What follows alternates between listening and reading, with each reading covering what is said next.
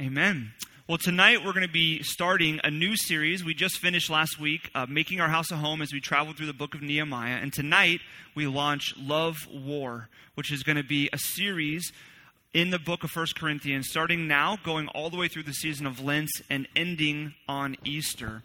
And why we've called this series Love War is because we believe that one of the things that you see in First Corinthians is that there's a battle raging in the church and in the same way, there's a battle raging in all of us, and that's this Will I love or will I fall into fill in the blank? And so you're going to see in the life of this series as we move through, there's going to be kind of a decision, a war, and you're going to notice that even in your life, you're going to be struggling to choose love and love of God, love of self in an appropriate way, love of others, or maybe pride, as we're going to be discussing tonight an over realized love of self. And so we have to understand a little bit about what's going on in the book of First Corinthians if we're going to be traveling through it, especially because as you heard us read, we're starting in chapter 3. So we've moved through a few chapters in the beginning. And what happens in this, this book, it's written for a church in Corinth. And if you know anything about Corinth, it's a very interesting city. And I want you to listen to the complexities of the city and see if it sounds familiar. Okay? Corinth is a city where east and west meet meaning it is a city that has people from all over the world. Trade routes are going through, so people come through for a year, for a couple months, but a lot of people stay. And this is a city that has people from every known part of the world living there. So there is a lot of opportunity. There is a lot of wealth because it's a port city. It is really a true melting pot with a lot of opportunity and a lot of wealth. And it also, because of all these cultures and all these people mixing, there's a lot of different belief systems. So you have the Roman philosophy, you have polytheism, you have kind of Eastern and Egyptian mystery religion. You have Jews and synagogues all over the city. And, and now, in 50 AD, between 55 AD, right around this time when this letter was written, you have the church. You have Christians as well. About 20 to 25 years after Christ was crucified and then resurrected. And not only that, but Corinth, of all the cities in the Roman Empire, was known as the Mecca of sexuality. There's a slogan, but Aristophanes, a, a philosopher, said, he said, uh, it, the slogan that goes around the city that people know even outside of Corinth is to act like a Corinthian, which meant to have sex. So this city is east and west coming together. It's a port city, so you have a lot of wealth, a lot of opportunity, a lot of different belief systems and cultures kind of clashing and mixing, and it is known as a mecca of sexuality. Does it sound familiar? Sounds pretty familiar, right? There's a, a statement by a scholar that I stumbled upon this week, and I think it sums it up well, and I think it'll help you not only understand Corinth, but maybe the city that is a lot like Corinth, which is Miami, the city that we live in. Here's what he says The ideal of the Corinthian was the reckless development of the individual, the merchant who made his gain by all and every means, the man of pleasure surrendering himself to every lust, the athlete steeled to every bodily exercise and proud in his physical strength are the true Corinthian types. In a word, the man who recognized no superior and no law but his own desires. And it is here in this church where Paul, the apostle, plants a church around 50 to 51 AD, and then he leaves. He, he's gone for about three years to when this letter is written. It's about three years since he's left this church, and in that period of time, things have gone completely awry. He, he probably left feeling good, like, you know, this is great. This is a city where many people would not think that a church would be planted and would grow and prosper, but it did. And so he leaves and he goes to continue doing ministry and planting churches all over the known world. And he hears these reports about what's actually taking place in the life of this church. And it's really bad. And you're going to see as we go through this letter week in, week out, what was actually taking place in the life of the church. It'll make uh, any of your church experiences feel wonderful um, compared to what you see here. Maybe just as bad. I don't know what your experience was, but this is interesting because what's happening in this letter after just three years' time, the Corinthians who came to believe in the life, the death, and the resurrection of Jesus Christ have now said, Man, we really think it's wise to act like a true Corinthian. And so Paul writes this letter. And he writes to them to, to help address some of the issues. But one of the things that's also very interesting is that Paul and the relationship with the church is not good. The church, the majority of the people in the church do not like Paul anymore. They're really mad at him. And so you have all these factions of people that are like anti Paul. Some of them, as you heard as we read, are, are pro Apollos, another pastor, or they're pro Peter, uh, which is Cephas, it's really Peter, or maybe another Christian leader. So they're all choosing based upon who they like and what they feel is best and how the church should be run and how it should look. They're choosing different people or they're anti Paul. And so he's writing it to say, listen, the church is not supposed to divide. There actually is a law that you're to surrender to. There actually is a way in which God has designed for you to live. And this idea that you can just choose your own life and follow your desires completely apart from God and view that as wisdom is foolishness. And that's what he says here in this passage. And he begins to reinforce to them the gospel because they've forgotten the gospel. At one time, they really understood it and they believed it, but, but now they're mixing it with everything else in their life, everything else that is tempting them. You see, they struggled with something that is an age old problem, and that's the problem of narcissism. It's of pride in a negative sense, an over realized love of the self. And you're going to see that play out in the next couple weeks. There's a passage that says in Philippians 2 3, do nothing from selfish ambition or conceit, but in humility count others more significant than yourselves. For the Corinthian, this was really their motto. Here's their motto Do everything from selfish ambition or conceit, and in pride count yourself more significant than others. And we have to be very careful as we enter this letter to say, man, what's wrong with these people? Three years and they've become like this. Three years and they've divided the church in factions and they begin to change the gospel to fit how they want it to look. They begin to, to run after all of their individual desires, even if it's apart from God's word. And you, you can read these letters sometimes and be like, man, who are these people? But you have to take a moment in humility and say, they're probably a lot like me. Because in many ways, for them to be a believer was much more of a risk than it is for us. For, uh, for you to show up here on Sunday night, uh, there's not much blowback that you're going to get unless you tell people. Then you may get some blowback. But for them to be labeled a Christian, to go to church, was a very risky proposition. These are not a religious people. These are not people that have no association with God and, and or maybe have just kind of jumped in a little bit. They are sincere in their faith. But they have been blind. They have been fooled by the wisdom of the world to say, you know, you need to act like a true Corinthian. You need to give to the desires of the self. You need to run after any lust and anything that you want. You need to take it because it's your life. You only got one life, and you got to live it the way that you want. You need to be proud of everything you accomplish, and you need to kind of show it off a bit. And you need to make church the way that you think, not the way that God thinks, per se. But they were believers. They really did take seriously the faith. And so he comes right out of the gate in this passage as he's kind of explained to them the gospel and he's begun to prepare them in the first three chapters. And he says this in verse 18 Let no one deceive himself. If anyone among you thinks that he is wise in this age, let him become a fool, that he may become wise. He says, Listen, he, he, Paul goes, sometimes he just goes straight for it. He says, You're deceiving yourself. You think you're wise, but you're not.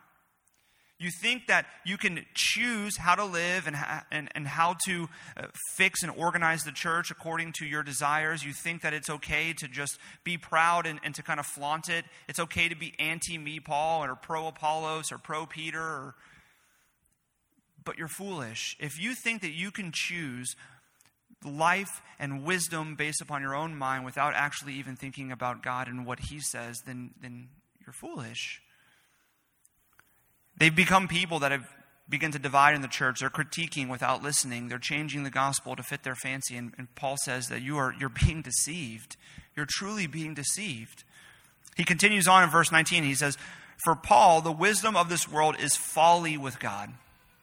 For it is written, He catches the wise in their craftiness. And again, the Lord knows the thoughts of the wise.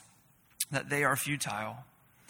The message version says, uh, part of this, one of this verse, says this He exposes the chicanery. That's a cool word. When's the last time you heard that? He exposes the chicanery of the chic. The master sees through the smoke screens and knows it all. See, Paul's very simple in his approach with them. He says, You're being deceived to think that you're wise. You're being deceived to think that you can buy in to all the cultural wisdom, try to run after being a true Corinthian, and bring that into the church and just live for your individual desires, disregard or pick and choose the things that God says. That's foolishness. He says to, to make a decision and to live your life without thinking about the divine side of things is foolishness because God knows what you're thinking and He knows that it's futile. And so He tells them listen, you need to really check yourself and ask yourself is what you're thinking and what you're believing about yourself and how the church should be run and how your life should look and the decisions that you should make, is it really wisdom or are you being deceived? Are you having the wool pulled over your eyes? When I was a kid, I, uh, I really believed wrestling, wrestling was real. And uh, I thought it was real fighting. If you didn't know, I'm sorry, it's not. But the reason I believed wrestling was real was because they said it was. You know, they said, this is real. And then I watched it. I was like, this got to be real. Punching each other in the face or jumping off the thing. That chair looks like it really hurts. Also, I think I just kind of wanted to believe that the NWO was a real thing because it was too cool, or should I say, too sweet. Some of you know what I'm talking about. Some of you are like, what the heck? That was the best. There's this group of people, and they used to have this little slogan. And I just wanted it to be real. I wanted to be a part of it so badly. But then I found out it was not real. But I believe just because people told me. They said, it's real. Of course it's real. And the people that were fighting, they said, it's real. So I believed them, and it looked real. So I fell into it. And the question that you have to ask yourself and work through is just because someone says something is wise, and just because culture is promoting something as wise, and just because it looks like it may in fact be wise, is it wise?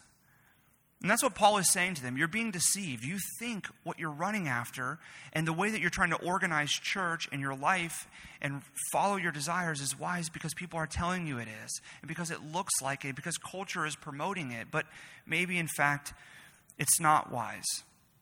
You see, this church was full of people that are narcissists. They loved themselves and their desires more than anyone else. And they placed themselves above others to where it started to create division, and even in many ways above God, because they thought that they could decide and choose how God's church should look and be run and how their life should look. And what happened here was self esteem became self obsession and confidence became arrogance. I've been asking myself this question this week what causes narcissism? The thing that we like to say, or at least we like to blame narcissism on, is social media, right? Social media has caused narcissism. You know, all the, all the pictures, the Instagram, the Snapchat, the who what, I don't know what else you get. There's like a thousand of them now you can be on. Everyone is just promoting themselves. Everyone is just taking pictures of themselves. It is creating this narcissistic culture. Now, social media may provide a, a platform for narcissists to kind of show themselves off. It may actually put fuel to the fire of the struggle that we all have, really, of promoting ourselves and viewing ourselves as superior. But it isn't the match, it isn't the thing that causes narcissism. The thing that causes narcissism is really, and this is kind of the scary reality, it's our heart. We all, every single one of us in this room, has a tendency to believe that what we think is wise. How we de- define church, how we define our life, how we define relationships, the desires that we choose to engage in or not engage in, we decide if it's wise. We all have that tendency. And if you trace it back, right, all the things that we believe are wisdom are all traced back to someone else that has told us it's wise. Maybe our parents, maybe our friends, maybe the media, maybe cultural leaders or community leaders. Someone has, along the way, many, probably many people have told us that this is wise. And we've fallen into it. We've fallen into the lie that, you know what? Yeah, I, I do really need to live for myself. I need to protect myself. I, am really entitled to my desires, and so I have to run after them. I, I need to organize things in my life to make myself comfortable because life is short.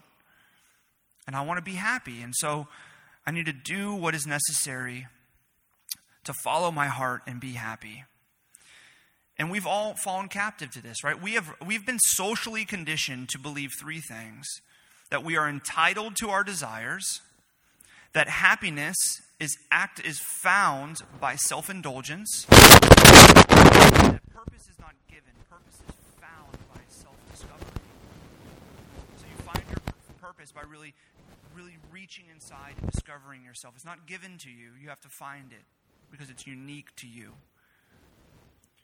happiness is through indulging yourself in your desires, and, and you are, in fact, entitled to your desires.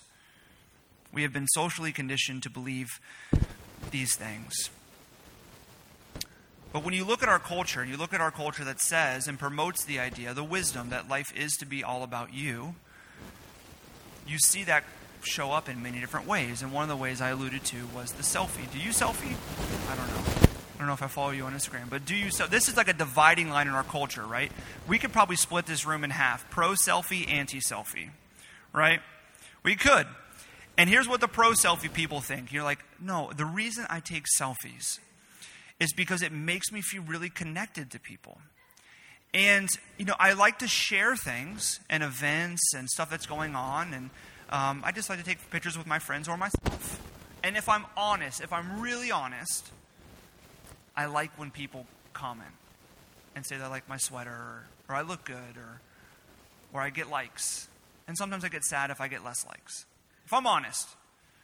And here's the anti selfie people, right? The anti selfie people are like, I don't understand why people take selfies. They're so self indulgent. They're narcissists. Like, who does that? You're sitting at your desk. I don't care that you're sitting at your desk. Why are you taking a picture of yourself? And if they're honest, if the anti selfie person is honest, they feel really good about putting down pro selfie people. Right? It makes them feel better about themselves as superior because they don't selfie. See, the selfie is not a new thing. You thought it was like a, a modern day current phenomenon. It's not. There's a story in Greek mythology of a man named Narcissus. He was a hunter he was a very handsome man, and he was wandering around the world looking for love. And he couldn't find it. No one was up to par for him. And after he rejects this nymph named Echo, he bends down and he looks into the river. And he catches a reflection of himself, and he falls in love with his own reflection. He is so in love with his own reflection that he cannot pull himself away, and he actually drowns. And then there a plant grows up from that place that he drowns called the narcissus. And this is where you get the word narcissism from.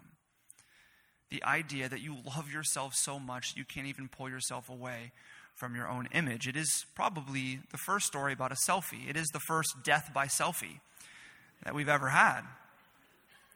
It's not a new thing. It's not a, it's, narcissism is not a current phenomenon. It may be on the rise, but it's not a new thing. We have always been in love with ourselves. We have always looked for ways to run after our own desires and to make and organize things the way that we view they should look and act and function because we're wise. We believe that. We're above others. It's not a current phenomenon. Psychologists uh, regard that there is two forms of narcissism. There's a grandiose view of narcissism. This is the one that we all think of. It is the person who is extroverted, who is attention seeking, and typically dominant. This is the person that is loud and they want all the attention on them and they want power. But the reason they want power is not to benefit others. They want power because they want the attention and the praise that comes with power. It's a grandiose type of narcissism. But there's also a vulnerable narcissism. And this person is typically quiet and reserved and very entitled. And they have a really hard time when their expectations or their agenda or the way that they think things should operate are moved. Because they view, though they're quiet, they view their wisdom as supreme. See, there is a grandiose view of narcissism and there is a vulnerable view of narcissism, but all people that struggle with narcissism all view themselves in a manner above others. In some way, shape, or form, they view themselves as elevated above other people. They have a grandiose view of themselves. Oftentimes, they use other people for praise and for attention.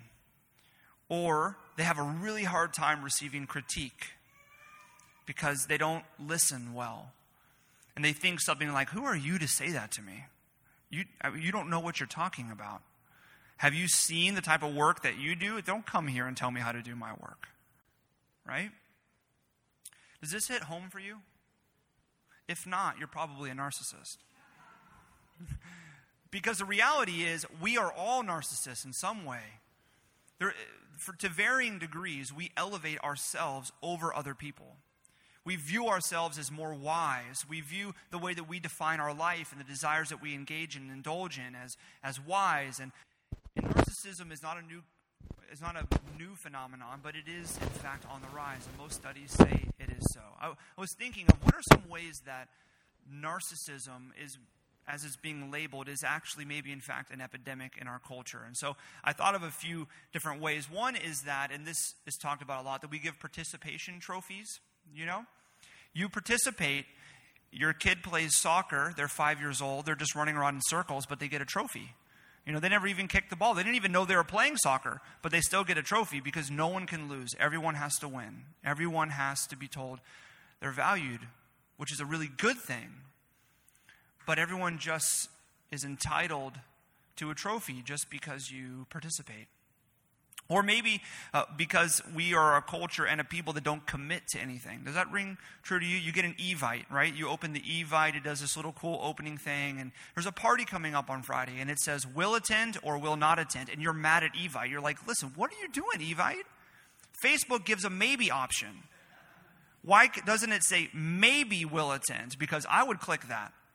I can't say yes or no. That's a couple days away. What if I get a better invitation? Because my presence is demanded and people really enjoy me. So I need to make sure that I know that I'm choosing the right event that is good for them and also good for me, the one that I really want to go to. So I can't commit early. Maybe you you sit around in, uh, at your work and you're having lunch and, and people ask the question like, hey, so what'd you do last night? And somebody says, Oh, you know, I just went home, got some McDonald's, watched Vampire Diaries, you're like, Oh my goodness. I'm glad I'm not like them. Who watches Vampire? Who eats McDonald's? Right? You view, you elevate yourself over somebody else. Or they go, they say, you know, I just went home and I ate some kale and watched a recycling documentary. You know, and you're like, who are you? Right? Elevating yourself over somebody else. We wear t shirts now. This is like a cool thing a t shirt that says boss, right? Or this guy is awesome. Like, what are we doing? This is a real thing. There's a website called beautifulpeople.com. I don't know if you've heard of this. And they only accept one in five applicants.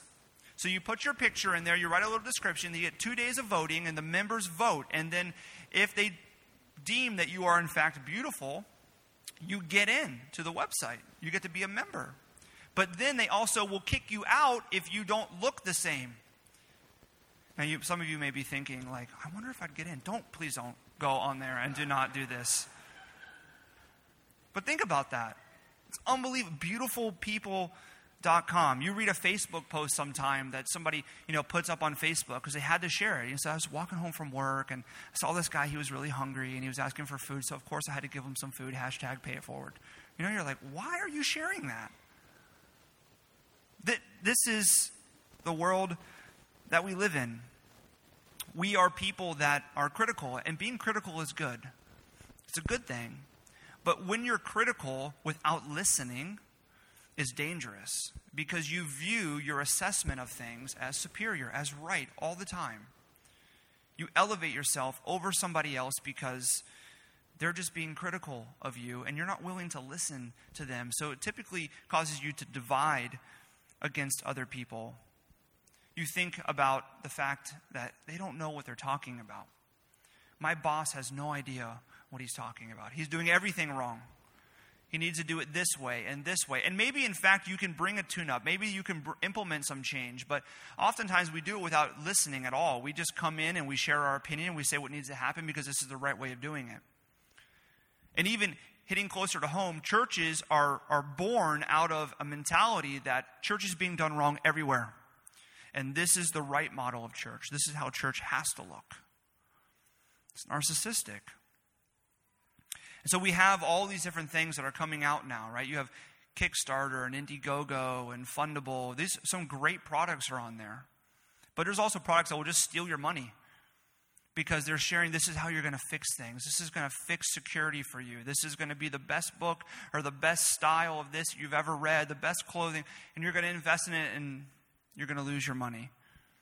The new normal for men and women that are millennials or kind of the up and coming generation is to change your job four times by the age 32 because no job is ever good enough.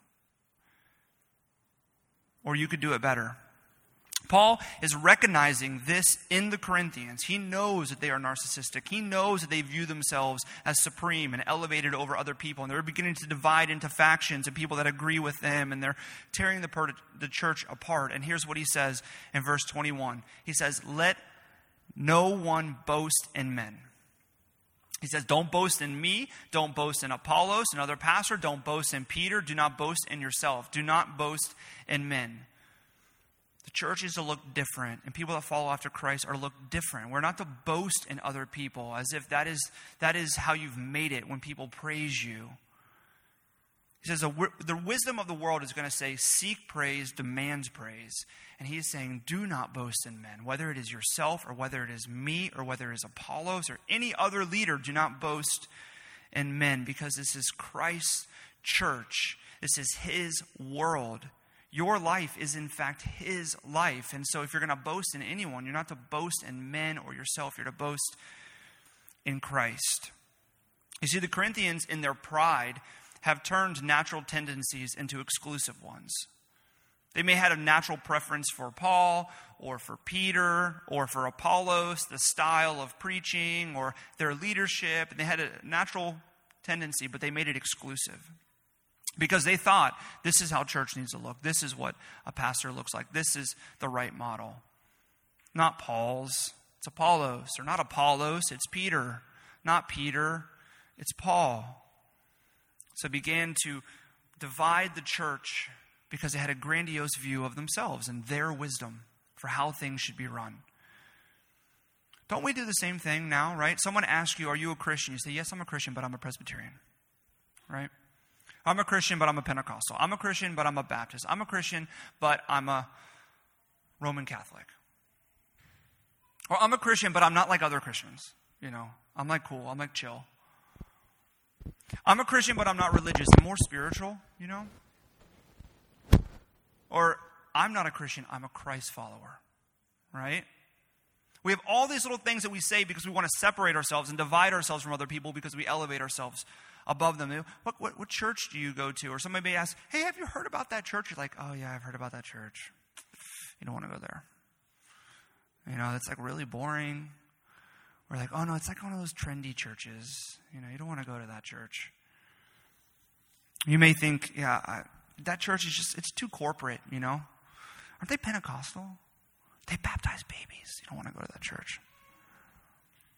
Right? We elevate our view of how church should look over other people and how the church is functioning. We don't, we're not concerned whether or not maybe it's gospel centered and they're preaching Christ's life and death and resurrection. It's more about all the preferences and how we think church should look. And so we separate, we divide, we, we gossip, we put them down. Or maybe someone says, you know, what, who do you listen to on sermons? Oh, I'm a Tim Keller guy.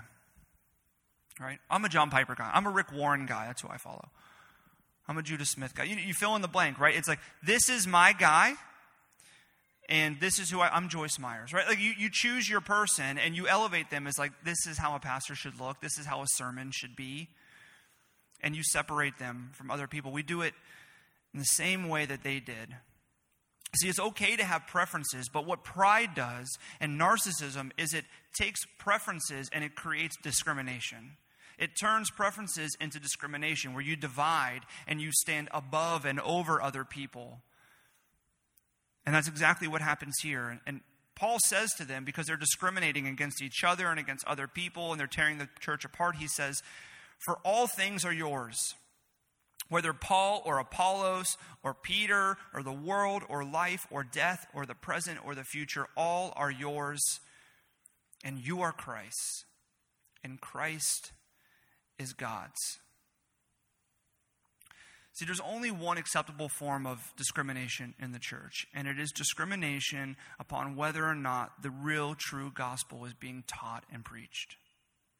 That's the only place where you can have a conversation or a point of disagreement.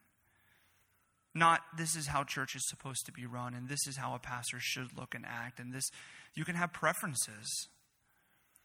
But discrimination is not the life of the church, is not the call of a brother or sister in Christ. And Paul says to them, he says, All things are yours. You don't need to discriminate. You don't need to create all these divisions. You already have everything. You don't need to elevate yourself over everyone else because you already have everything in Christ. His challenge here really is to love. It's to love God, it's to love themselves in an appropriate way, and then it is, in fact, also to love others. You see, God's people are, are to be different. You can like hymns more than contemporary style music. You can like a more organic feel, but maybe you could also still learn from a corporate model. You can like a very intellectual sermon, but you could still learn from a motivational sermon. You may feel comfortable in this denomination, but there is much to learn, and there are great strengths of other denominations as well. And see, there's humility there that causes a lack of discrimination and a lack of dividing. C.S. Lewis says, A proud man is always looking down on things and people, and of course, as long as you're looking down, you cannot see something that is above you. This is exactly what is happening in this church. It's what Paul desires for the church to see, not only the church in Corinth, but for us as well. That you don't have to be full of yourself. You don't have to elevate yourself over other people. You don't have to seek praise and to run after recklessly your desires because you think that indulging yourself is going to make you happy and give you purpose. You don't have to divide and discriminate and gossip and put down others that are different or think different or act different or have a different style of church because you already have everything. All things are yours, he says. You are Christ, and Christ is God's. See, in Christ, he says, you have received everything you need. Everything you could ever want, you already have. By grace through faith in Jesus Christ and his life, his death, his resurrection. He presents five realities here. Look at the text. He says, the world, life, death, the present, and the future. Five things that are certain of human existence. Every human being is going to be in the world, they're going to have life, they're going to face death, they're living in the present, and there's a future. There are five certain realities that we all face. And if we're honest, we are bound by fear with most of these. What is the state of our world? We're, we're fearful of living our life well because we know that death is a certainty and we don't want to waste it. And we want to be happy and we want to be successful and we want to accomplish our dreams. And we're fearful of the future because we want to get to a certain place. Just nothing wrong with having dreams and having a vision and running towards something. But what happens is because we're so fearful of the future, we begin to question everything in the present. And then we begin to elevate ourselves over other people and, and trample other people because we have to get there. We have to get to the future because we're fearful, we're panicked. And Paul says that you already have everything in Christ. And here's what's really beautiful about how he ties these together five certain realities, and you have everything in Christ who has conquered those for you. Christ has come into this world, and he planted his flag here. Better yet, he planted his cross here. And because he came into our world, took the form of a bondservant, God become flesh, lived the life that we couldn't, climbed up on that cross as he was nailed and lifted high, and he took all the things that we run after, indulging ourselves. He took our pride and our narcissism and our selfishness and our fear and our panic and our burden. He took it all on the cross and he paid for it. So we no longer have to fear death because we've been given life in Christ. We no longer have to be fearful of the future because actually, in the present, by surrendering and following God's word, we are actually living out the future and the present. And so we don't have to be panicked. We don't have to be fearful. We don't have to trample other people. We don't have to stand over other people. Because of the gospel, we have everything. We have joy, we have peace, we have comfort, we have hope, we have purpose. Because Christ has given it to us by taking everything that separated us from God away. You see, the gospel gives us the solution to narcissism. It's not just, you know what, this week I'm going to think more about other people. I'm going to be a better person, which is even in itself narcissistic. I can do it, right? I can be better. I'm going to be better. The solution to narcissism is the gospel. It's the reality that Christ has done what you could not. He took everything from you your sin, your shame, your guilt. He paid it on the cross for you, and He rose from the dead. And now, by grace through faith in Christ, you have everything you need, everything you want, everything that makes you run recklessly after your desires and feeling entitled to them. You actually have them in Christ. And so you can be free now to actually listen to other people, to learn from other people, and most importantly, to love other people, to love God, to love yourself in an appropriate way, and then also to love others. See, the gospel creates a response in us that is one of humility. It creates a response that is, man, it's not all about me. It's not all about my desires. It's not all about my wisdom. There's actually a greater wisdom. And the gospel humbles you to see that. Charles Spurgeon says humility is to make a right estimate of oneself. Think about that. Humility is to make a right estimate of oneself. How can you make a right estimate of yourself? You look to Christ. You look to the gospel. You look to what God did for you so that you could be in relationship with Him. And you can be free now to listen and to love and to learn instead of dividing and elevating yourself. And that's the power that we have in Christ through the gospel, by grace through faith in the death and the resurrection of Christ, we can actually elevate love over pride. And we can see that battle swing away from pride to love in our hearts and our thoughts, and then even in our actions. Let's pray.